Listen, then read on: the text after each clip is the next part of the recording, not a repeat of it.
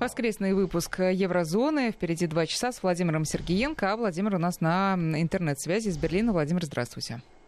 Здравствуйте, Екатерина. Здравствуйте, дорогие радиослушатели. О чем речь? Екатерина, да. речь пойдет о Европе, речь пойдет о нюансах э, съезда левых в Бонне. Речь пойдет, конечно же, о Франции, речь, конечно же, пойдет об Италии, речь, конечно же, пойдет о Сербии. Событий хватает. Давайте по порядку начнем разбираться с тем, что произошло и происходит. Протесты. Французские протесты и, конечно же, сербские протесты. Настроение протестовать все еще не уменьшилось, можно так сказать. Оценки протестов – разные. Тоже это такой факт очень интересный. Потому что полиция говорит, что во Франции вышло всего лишь навсего там 40 плюс тысяч, 45 они насчитали. Сами же организации говорят о цифре в 140.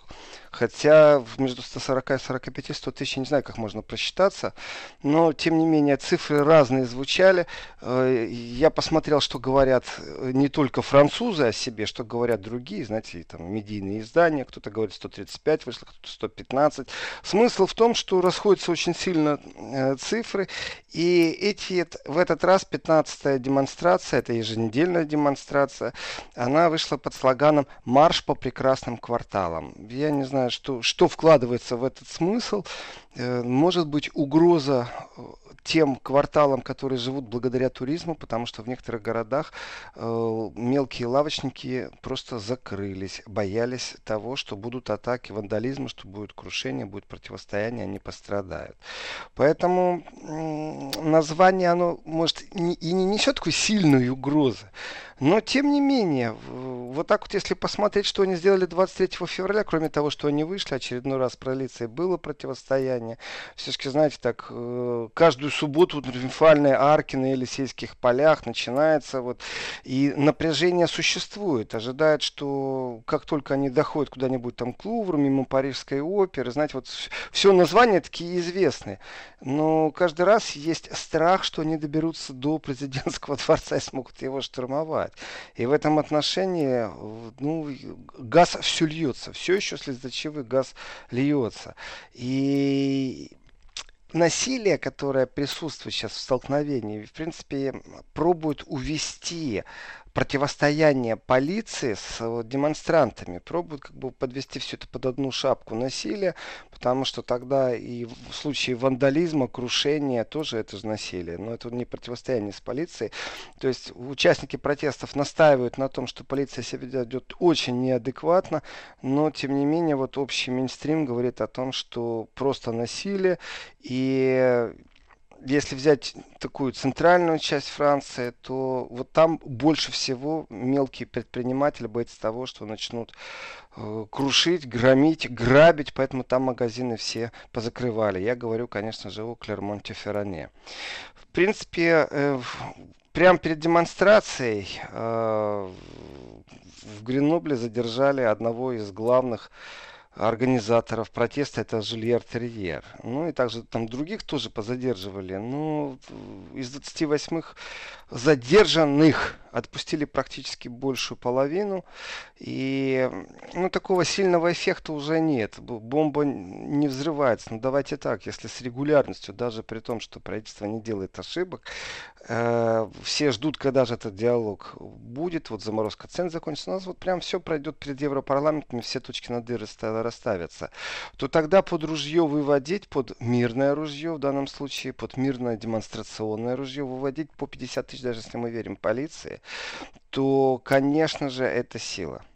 Конечно же, это показатель того, что системно, регулярно те, кто выходит на улицу, они готовы будут выйти и к ним э, и в следующие выходные, потому что изменений нету со стороны правительства, нет никаких знаков, никаких подач о том, что будет изменение, будет диалог, ничего нет. Вот ничего не меняется и все. И тогда, если дождемся вот, отсутствия реформы, отсутствия какого-то такого здравого движения, то к протестующим присоединяться. Ведь заморозка на дополнительную пошлину на бензин и дизель, она временное всего лишь навсего явление. И в этом временном явлении плюс-минус месяц роли уже не играет, плюс-минус три недели. В самые такие жесткие холодные дни выходило примерно плюс-минус одинаковое количество людей. И в этом отношении, конечно, есть разница, сколько вышло по всей Франции. Это вот, ну, оценка полиции, как я сказал, 40-45 тысяч и 5 тысяч в Париже. То есть регулярность, с которой оппозиция, при том это не системная оппозиция, выходит, это, конечно, очень важный момент. И настроение протестное французское, оно в каком-то контексте, знаете, вот есть такой момент утомления. Устали мы или не устали? Вот если провести аналогию с событиями на Украине, когда был момент перелома, вот устали тогда протестующие или не устали? Или устали силовики, э, которым не давали приказ к определенным действиям? И вот проведя эту параллель и посмотреть, что во Франции приходит, а у них ни тот, ни, ни другой край не устал. Они все вот прям как на работу. В следующую субботу опять выйдет такое же количество, плюс-минус пару тысяч. Соответственно, ждем развития событий. А почему даже, вы думаете, знаете, они держатся так? А, я думаю, это связано с определенным обманом и лукавством Макрона. Здесь нужно концептуально посмотреть на то, что в Европе происходит, и Французы просто сильнее всего реагируют.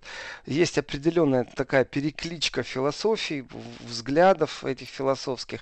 Дело в том, что неолиберальные движения, которые в Европе очень сильно декларировали свое присутствие, вот глобальное развитие политики, вот все, что они строили и делали, они ну, надоели, они утомили они размыли все партии, понимаете, вот такое какое-то вяло текущее пространство, в котором среднестатистический человек живет все хуже, хуже и хуже. И здесь большая разница между тем, насколько хуже там в Германии, Голландии или во Франции. Во Франции меры изменились, и среднестатистический уровень жизни изменился, он стал тяжелее.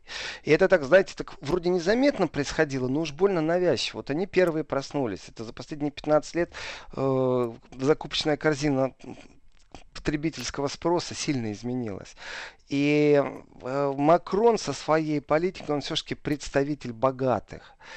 Э, в Европе очень много говорится среди левых структур о том, что единого мышления нет. Он, когда я буду говорить о съезде в Бонне поподробнее. Но э, один из важных аспектов это то, что Макрон в своих реформах, которые он объявлял, которых он э, декларировал, первое, это все-таки улучшение жизни богатых. Макрон это президент богатых, это даже не обсуждается.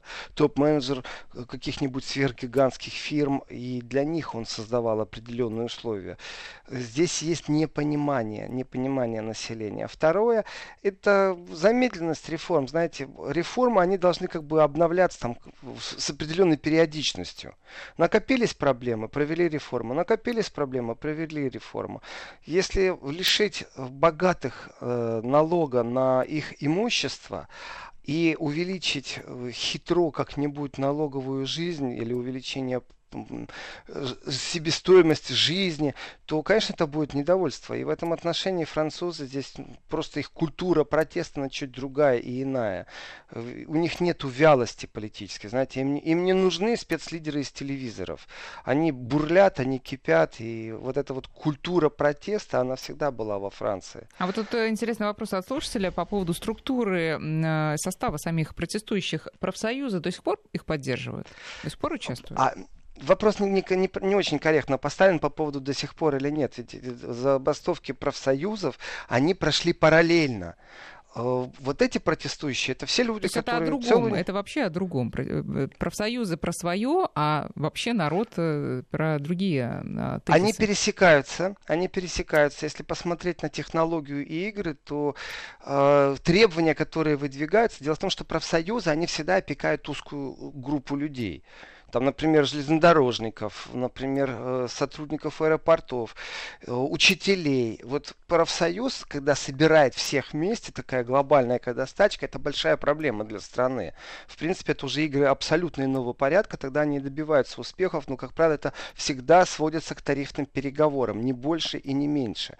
Профсоюзы не говорят о философии, профсоюзы не говорят об идеологии, они не протестуют просто против президента, у них всегда четкие цели. Увеличение зарплаты, сокращение рабочего дня. Если кто-то увеличивает, увеличивает рабочую неделю там, на 44 часа, они требуют там 42,5 сокращения, или компромисса, или 38. То есть у них всегда четко защита тех, кто работает. При этом они еще классифицируют эту защиту по вот такому игольчатому применению, понимаете, профессиональная деятельность.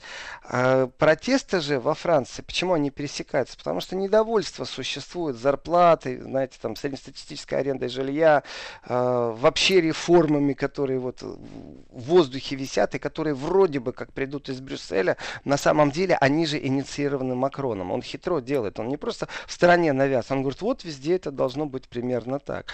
И в этом отношении профсоюзы, они ментально где-то пересекаются, но они выходили на протесты среди недели. Тоже очень важный момент. Потому что те люди, которые не имеют отношения к профсоюзам, они все-таки работают, чтобы не потерять рабочие места. Вот они на выходные собираются и идут маршем. При том, что вот французская пропаганда, она когда пробует спрятать под словом насилие, там вот акцент на то, что существуют случаи вандализма, по своей сути это люди очень разношерстные, разноперстные. Там представители всех классов есть, всех работ, всех политических движений. Понимаете, есть ультралевые, есть ультраправые, есть хаоты-анархисты, а, есть просто озабоченные люди, которые считают, что с Макроном надо что-то делать. Вот эти 5 тысяч Парижей, которые 40 тысяч по Франции – ну, 45, 44, 41 с половиной, разницы нет, плюс-минус пару тысяч. Они из первоначального протеста о том, что жизнь станет дороже, они сегодня регулярно выходят, и это не протест там 200-300 человек, это действительно десятки тысяч на улицах. Они выходят с протестом против политики Макрона. Это очень важный момент. Профсоюзы не призывают против Макрона. Так что когда они объединятся, вот тогда будет интересно. Но это вот составные протестных движений, когда при ходят на помощь внешней политике. У нас, кроме Италии, никто не пришел, не выразил солидарность. Притом, знаете, тоже такая узкая Италия. Хоть и люди, которые в правительстве, но тем не менее, это действительно дипломатический скандал. И, в принципе, напряжение между итальянским политбомонтом и французским сейчас очень силен. Дружбы там абсолютно нет, симпатии никакой нет. И это, э, кроме социального напряжения в стране, вот в европейских странах, это действительно объединение разных политических сил. Если левые, правые и профсоюзы объединятся, Макрона сметут, конечно же. Вот мирным протестом. Страна остановится, не больше и не меньше. Э, так что вопрос вот, ну, не очень правильный, но благодаря этому вопросу можно ответить разницу между профсоюзными протестами и протестами желтых жилетов. Так что я бы акцент даже, знаете, на чем сделал, Екатерина? На том, что в, во время протестов вот есть уже такое мнение, которое высказывали некоторые, э, скажем, в данном случае не нейтральные обозреватели, а те, которые в среди желтых жилетов симпатии, и они что же ведут там документацию, не только телевидение присутствует и крупнейшие СМИ планеты, там присутствуют и сами люди, которые в интернете все выкладывают, так вот они говорят, что очень странное поведение, вот когда происходят вспышки насилия, э, то эти вспышки насилия, вот они действительно носят очень странный характер. Такое ощущение, что они привозные, экспортируемые, заказные. То есть там были случаи, когда э, говорили с сильнейшим акцентом на французском, это был не французский язык, то есть приезжие однозначно, и по акценту они говорили, это вот что-то рядом, ну какая-то страна рядом, это экспортируемое насилие. И в принципе здесь я не знаю, насколько нужно окунаться в теорию заговора, но дело в том, что те хаоты, которые по Европе двигались, те, которые вот поджигали Гамбург, когда было G20, которые умеют противостоять полиции часами, э, а, умеют самоорганизовываться, это тоже очень важный момент, знаете, как бы здесь пойти на пролом, здесь отвлечь внимание, а вот здесь действительно начать поджигать машины, громить витрины, они по своей сути, вот как процесс, как процесс хаоса, как процесс погромщиков каких-то, они больше имеют отношение к серым маскам, это группы, объединенные в Европе, а их существовании знают, они по своей сути ближе все-таки к ультралевым, к левым анархистам, вот так вот я бы сказал, такие революционеры-большевики, э, которые находятся, слава богу, в меньшинстве и которые, ну, по своей сути, они очень хорошо объединены, они умеют в интернете, в телефоне очень быстро между собой договариваться, проводить вот эти вот спецоперации, но они такие остаются анонимные, у них нету никаких, знаете, таких программных вещей. У них вот прийти, покрошить, погрометь, подраться с полицией и разбежаться. Притом съезжаются, начиная от Польши, Чехии, заканчивая испанцами. Все съезжаются, они друг друга поддерживают. Их так и называют хаоты, потому что они приносят с собой просто хаос, и у них нету каких-то требований, чтобы даже с ними в переговоры вступать. Да и о чем с ними в переговоры вступать? Так вот, их как раз количество в какой-то момент во Франции они были. И вот те наблюдатели, которые не нейтральные, а причастны к протестам, они говорят, что они имели э, ярко выраженный экспортный вариант. Плюс они не имели отношения к желтым протестам. Они как-то в них втисывались и действовали как провокаторы. Они вредили, потому что полиция начинала противостоять всей группе демонстрантов. Знаете, нервы увеличивались. Э, не делайте мне нервы. Противостояние, когда полиция уже дубинками, когда уже народ начинает полицию теснить, знаете, когда булыжники полетели. Ответ насилия на насилие. И здесь двухстороннее насилие было. То перевести все это в русло, ой, мы боимся погромов, это, конечно, пропаганда делает. Э, а по факту количество хаотов уменьшилось.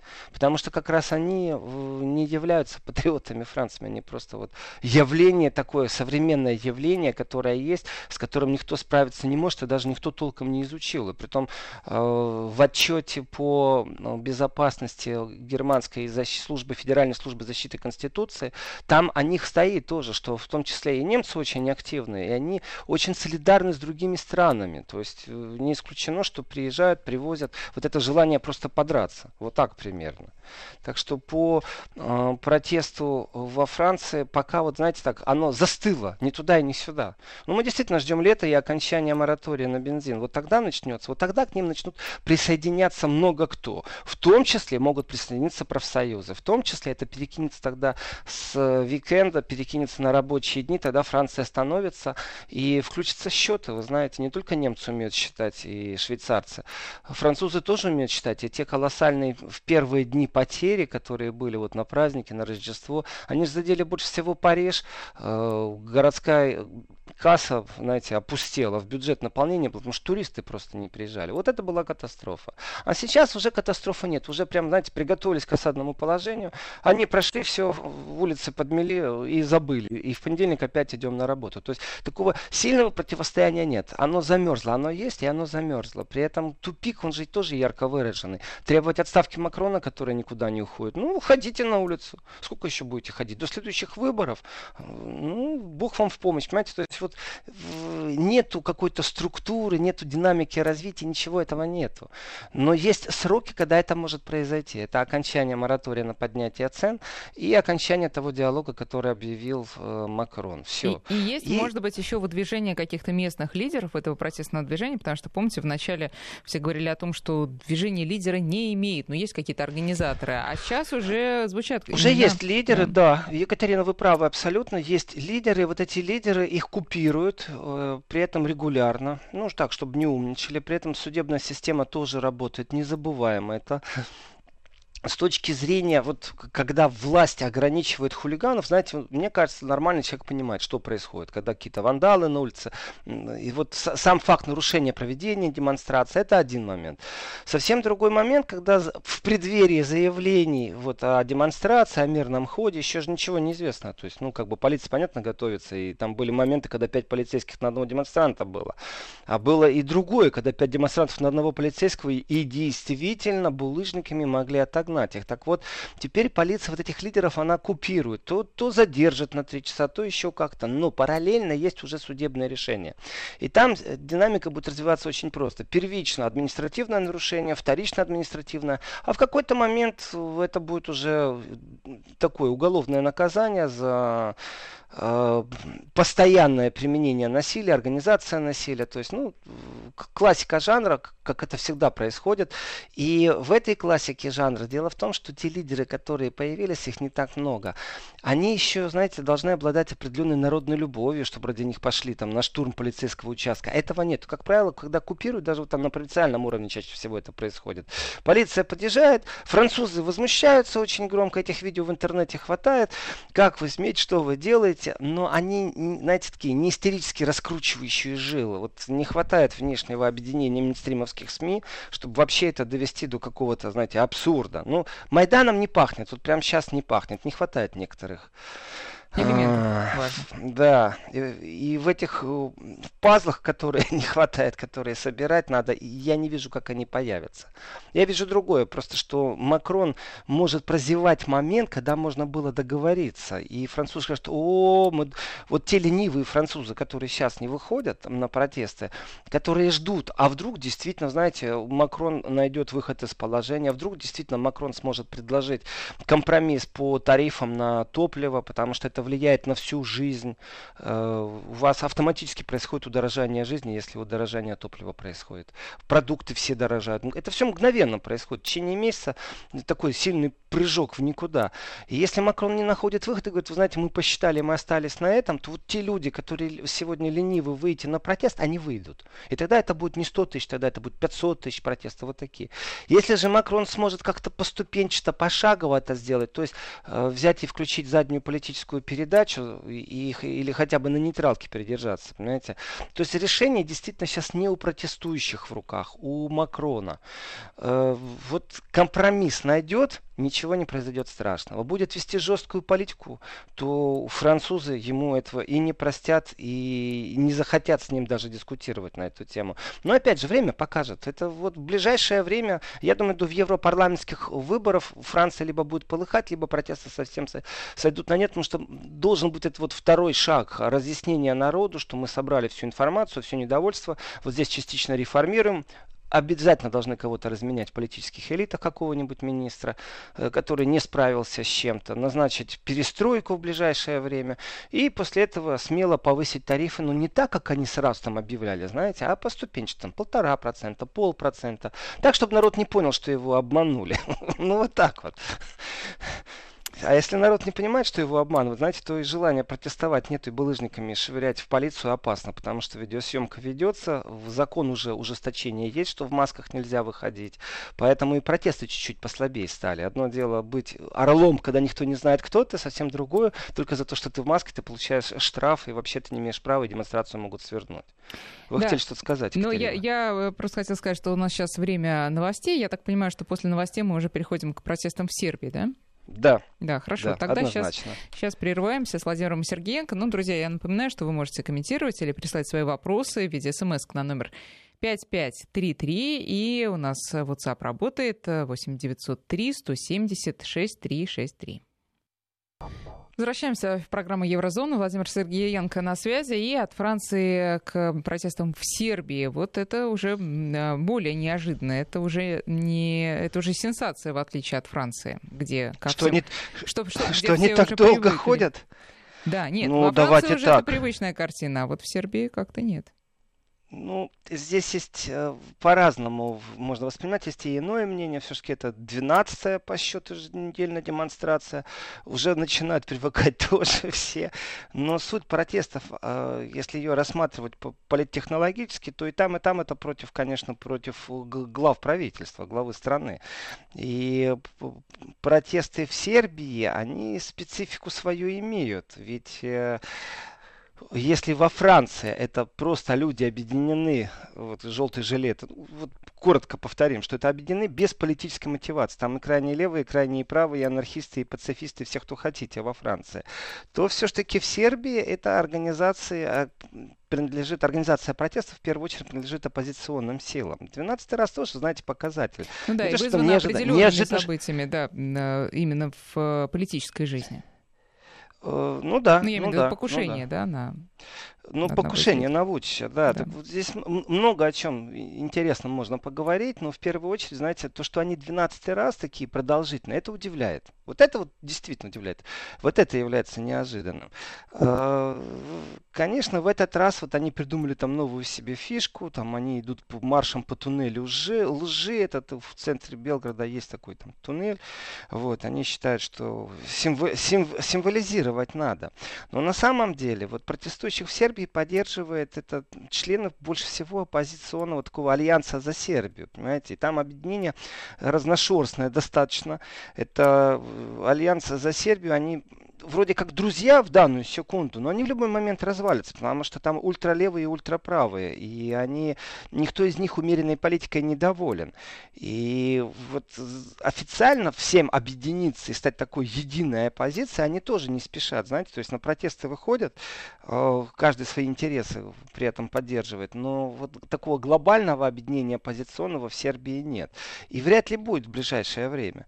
И все, что им не нравится, здесь такой странный противовес, вы знаете, и я его наблюдаю и в информационной сфере. Вот в отличие от э, французских протестов, желтые жилеты Минстрим не поддерживает. Ну, я имею в виду, конечно, западный Минстрим. С точки зрения подачи информации о том, что делают э, протестующие в Сербии, то они, конечно же, на священной войне, они, конечно же, правы, и им все симпатии. Вот здесь мне как-то непонятно с точки зрения технологий, там и там против протеста, против президента, который с реформами где-то как-то замедлились. И э, вот мне глубоко все равно, кто организатор в Сербии и кто организатор во Франции. Но мне далеко не все равно, как это освещает СМИ э, пробуют, знаете, все время притушить вот желтые жилеты, что, ну вот вышли, ну там попротестовали, ну там особого внимания нет, что полиция их там разгоняет, что они с полицией дерутся. То есть душераздирающих кадров э, каждые пять минут не показывают. Что же касается Сербии, то заранее Вучич коррупционный, народ настоящую правду говорит, и э, нету свободы СМИ, и вообще все это вот такое, знаете, чудовищно правительство. И тут, знаете, так прям в воздухе висит, пахнет Кремлем берем, сразу все становится понятно, почему ну, оппозиционеры хорошие. Одна из, вот как вы сказали, один из пунктов это покушение на самого Вучича, и в то же время эти протесты, они же связаны с тем, э, что ну, вообще, я имела в виду покушение, да, на, на Борка Стефановича. Это на Борка Стефановича, да, да. да. И в ноябре прошлого года. И вот это является протестом. Знаете, это, честно скажу, я сербов поздравляю. Если они здоровы в своем гражданском обществе и считают, что было покушение на одного из оппозиционеров и таким способом отстаивают право на свободу политическую, то они молодцы. Вот оно здоровое общество. Выходят регулярно, так же, как и французы. То есть здесь для меня они одинаковы в своих протестах, не одинаково вот СМИ освещают. И так особо, знаете, я про Борка Стефовича ничего не слышал в западных СМИ. Он не является суперзвездой протестов, его не раскручивали. Но есть факт, на него было покушение. Вот с этого момента и они выходят на регулярные протесты. Претензию, которую они э, выдвигают, э, в том числе, она же претензия не только Вучичу, а наша еще и претензия вообще той атмосфере в стране, которая творится. И там, знаете, уже накидали, что где произошло. И, в принципе, одна из претензий это того, как сербские СМИ работают, что практически они все политизированы СМИ, что у них таблоиды пишут не о жизни суперзвезд, очень мало известно скандалов о жизни суперзвезд, что они занимаются пропагандой. Я когда это прочитал, не поверил своим глазам. Вы знаете, э, да, вот я сравниваю с европейскими СМИ, с таблоидами, которые вот такие ну, особо популярные, желтая бульварная пресса, э, которая, на, как правило, на первых полосах, знаете, крупными вот, буквами, фотографии, всегда суперзвезды какие-то. Но все это является только подогревом. А когда нужно, они очень быстро начинают писать о том, что русские хакеры атаковали, русская мафия присутствует, а Россия, Россия вышла из договора какого-нибудь. И картинку, которую рисуют таблоиды, она очень политизированная. Поэтому вот само удивление и оценка псевдонейтральных наблюдателей, которые говорят, что сербские СМИ мало уделяют время желтухе, а занимаются э, политизацией вообще всей жизни, я не согласен. Это сегодня так вот все СМИ живут в этом. Бросаются от суперзвезд из Голливуда, потом к своим суперзвездам, кино, эстрада, э, скандалы обязательно. И, между прочим, крупным шрифтом всегда что-то политическое. Время у нас такое. Политобразование сегодня такая наука и вид спорта одновременно. Так получилось уже. Но, тем не менее, оппозиционеры жалуются на то, что вот э, приближенный к Вучичу купил э, самые крупные СМИ в стране. И дальше что? Вот купил. И дальше они говорят, что существует статистика. Я попробовал эту статистику перепроверить. Что вот в прошлом году суммарно 800 фейков напечатали. Вы знаете, э, вот я читаю, мне смешно. 800 фейков напечатали. 780 первично было, потом 820 я видел в другой э, газете. И думаю, так, ну это же действительно это подсчитать надо фейки. Если в Сербии проблема, ну, товарищи сербы, я искренне тогда вам сочувствую, потому что у вас э, печатают какие-то новости, там про НЛО, наверное, это тоже фейки. Но с точки зрения того, что кто-то существует и здраво пробует считать, разницы нет. Вот есть такой, нет, хотел сказать, вы знаете, Екатерина, поймал себя, не скажу, потому что не буду рекламировать сволочей, которые в информационном пространстве занимаются э, пропагандой насилия и розни, конкретно антироссийской. Есть такие сайты, знаете, которые считают, сколько фейков России опубликовали. Когда начинаешь их считать, это, э, эти сайты вроде должны фейки считать, они сами фейковые страницы в интернете. Хотел назвать, остановил себя, чтобы не рекламировать этих нечестных редисок, нехороших людей в информационном пространстве. Так вот, э в этой под, в статистике есть жалобы и требования протестующих, что уделяйте, пожалуйста, внимание а, в новостях протестам хотя бы пару минут. Давайте, рассказывайте, что мы хотим. В принципе, так себя ведет слабая оппозиция, которая а, не имеет медийного ресурса своего сильного и пробует вот хоть как-то залезть, тем самым э, добраться э, до информационного пространства, в котором себя же и раскрутят. Ну, это борьба типичная, скажем так. Если я сравню медийный единое пространство, которое существует сегодня в Федеративной Республике Германия, и как они относятся к партии, которая находится в Бундестаге альтернатива для Германии, то противовес очень сильный, кому сколько уделяет эфирного времени и как кого обливает грязью. В этом отношении ну, ничего святого нет. Так что это действительно, я считаю, нормальный процесс, когда оппозиция борется за свое место под солнцем в СМИ, и не так уж сильно это место им дается. Сейчас, вот. да, сейчас сделаем небольшой перерыв, а потом мы продолжим разговор. Друзья, наш координат 5533 для смс-ок и 903 176 363 наш WhatsApp. Еврозона.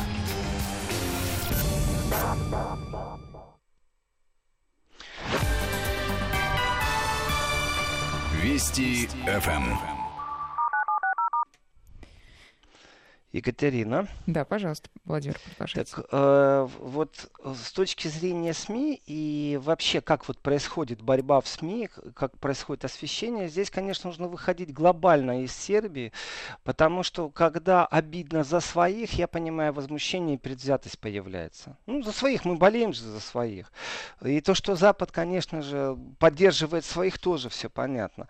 Но издеваться или относиться несерьезно к некоторым моментам, я не обратил внимания на то, что в Сербии произошли такие, знаете, жесткие усиления, закручивания гаек э, в связи с информацией о покушении наводчика, о котором я упоминал. Э, и над этим стебаться, знаете, на таком на медиальном уровне, на, на уровне местных газетенок. Ну, давайте так, было покушение на президента, пусть разбираются органы и потом расскажут, что там было.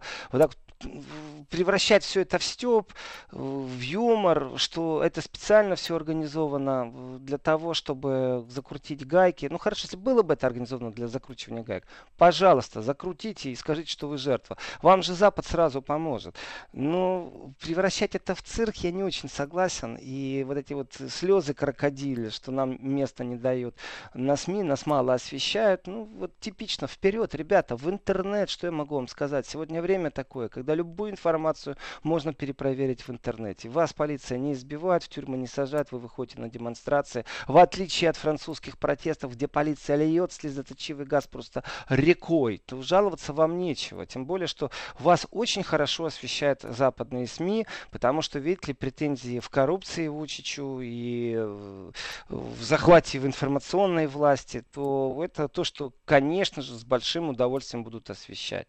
Но, в принципе, эти протесты регулярные тоже, они будут идти дальше. Вот они будут идти дальше до тех пор, пока оппозиция либо не объединится, в чем я вижу очень мало э, надежды с тех э, сторон, с которых они подходят подходят. Вы знаете, ультралевые и ультраправые в Сербии это намного жестче противостояние, чем э, вот в Европе. И в этом отношении такой вот, чтобы этот альянс сербских сил, чтобы он состоялся, я не вижу.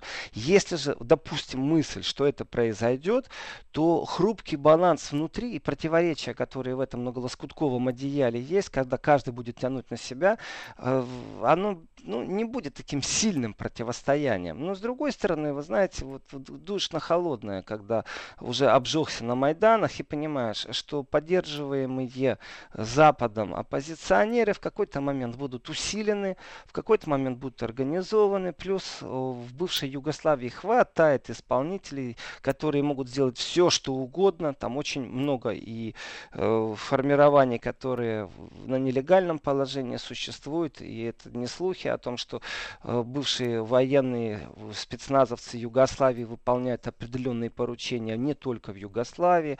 Поэтому события, знаете, они не хороши чем? Тем, что в какой-то момент оно может просто прийти к Майдану, и это будет событие уже другого плана, очень быстро развиваться. И кризис в таком случае, он должен быть подконтрольный, а он может быть бесконтрольный.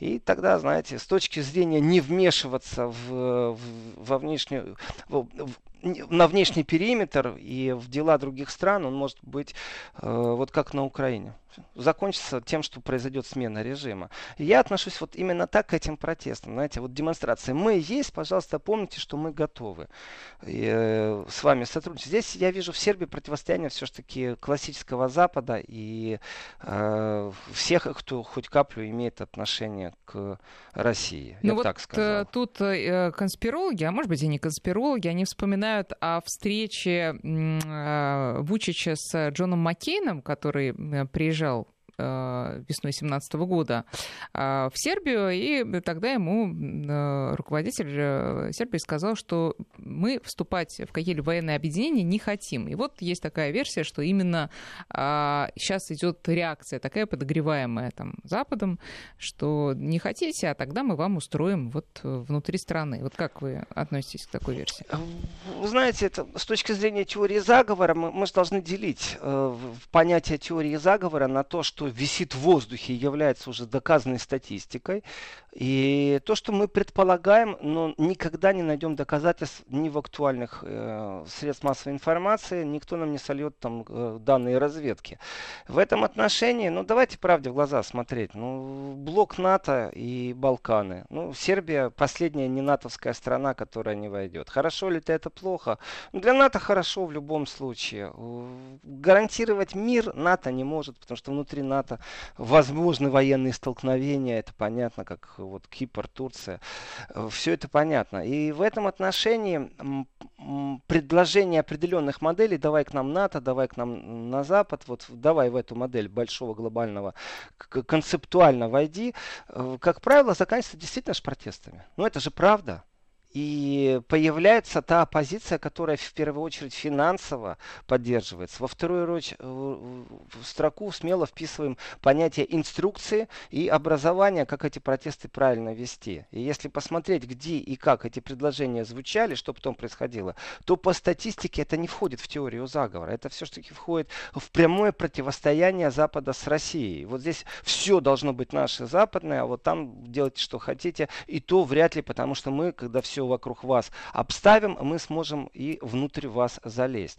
И в этом противостоянии доктрин-то никто еще не поменял. И предложение на э, вот такого плана, знаете, давайте поменяем э, мир на НАТО, НАТО на мир, ну, оно так есть. Поэтому я не отношусь к этому как к теории заговора. Другое дело, что механизмы зачастую всплывают намного позже. И здесь нужно, знаете, бросать огромное количество сил, чтобы понимать, э, где кто и как кого финансирует, где начинается начинается раскачка, при том, что, опять же, с точки зрения Майдана, в тех э, расследованиях, которые были, там же из бывшей Югославии непосредственно корни росли, потому что именно как Майдан проводить структурно, это же не просто выйти на улицу и попротестовать. Ведь нужно банки захватывать, прокуратуру купировать, чтобы она не могла выписывать аресты, э, привлекать западных э, чиновников к поддержке, организовать лагеря, понимаете, э, в которых тренируются некоторые люди, раздавать мобильные телефоны, которые смс получают. Это все прописанные алгоритмы протестов. И в этих протестах как раз очень большое значение сыграли подпольщики из бывшей Югославии, которые имеют отношение в том числе и к Майдану. И это не теория заговора. Поэтому вспышка Балкан, об этом говорится очень много. И на уровне Евросоюза, и мой любимый политик Юнкер, у которого то ли давление, то ли проблемы с выпиванием, непонятно, почему он так ходит. Никак он не объяснит и в на не хочет. Так вот, э, он же говорил, что Балканы могут вспыхнуть. И причины, почему это произойдет, э, потому что они бесконтрольны. Об этом заявляли многие политики. Шредер говорил в свое время, я помню, и Штайнмайер об этом говорил, э, что Балканы по своей сути, это все время вот кипящий котел. И если неправильно подходить, это одна из моделей, это видение Запада, что давайте все страны в ту же Македонию давайте переименуем, договоримся с Грецией, а главное, чтобы она вошла в НАТО. Хорватия в НАТО, понимаете? Еще давайте Сербию в НАТО берем и все, и, и будет вам мир на Балканах. Но на самом деле это не так все просто. НАТО не спасет от мира или войны. А стандартизация определенных вещей, в том числе и подготовка определенных плацдармов, здесь, ну, геополитически смотреть. Ну, давайте тоже правде глаза скажем. Нуждаются ли югославы в дополнительных внешних очагах раздражения, чтобы в своем бывшем историческом восприятии друг другу противостоять? Нет, конечно. У них сегодня эти травмы не залечены никак. Это боль, страшнейшая боль. У них уничтожало одно село другое село по национальному признаку, по расовому, по религиозному признаку.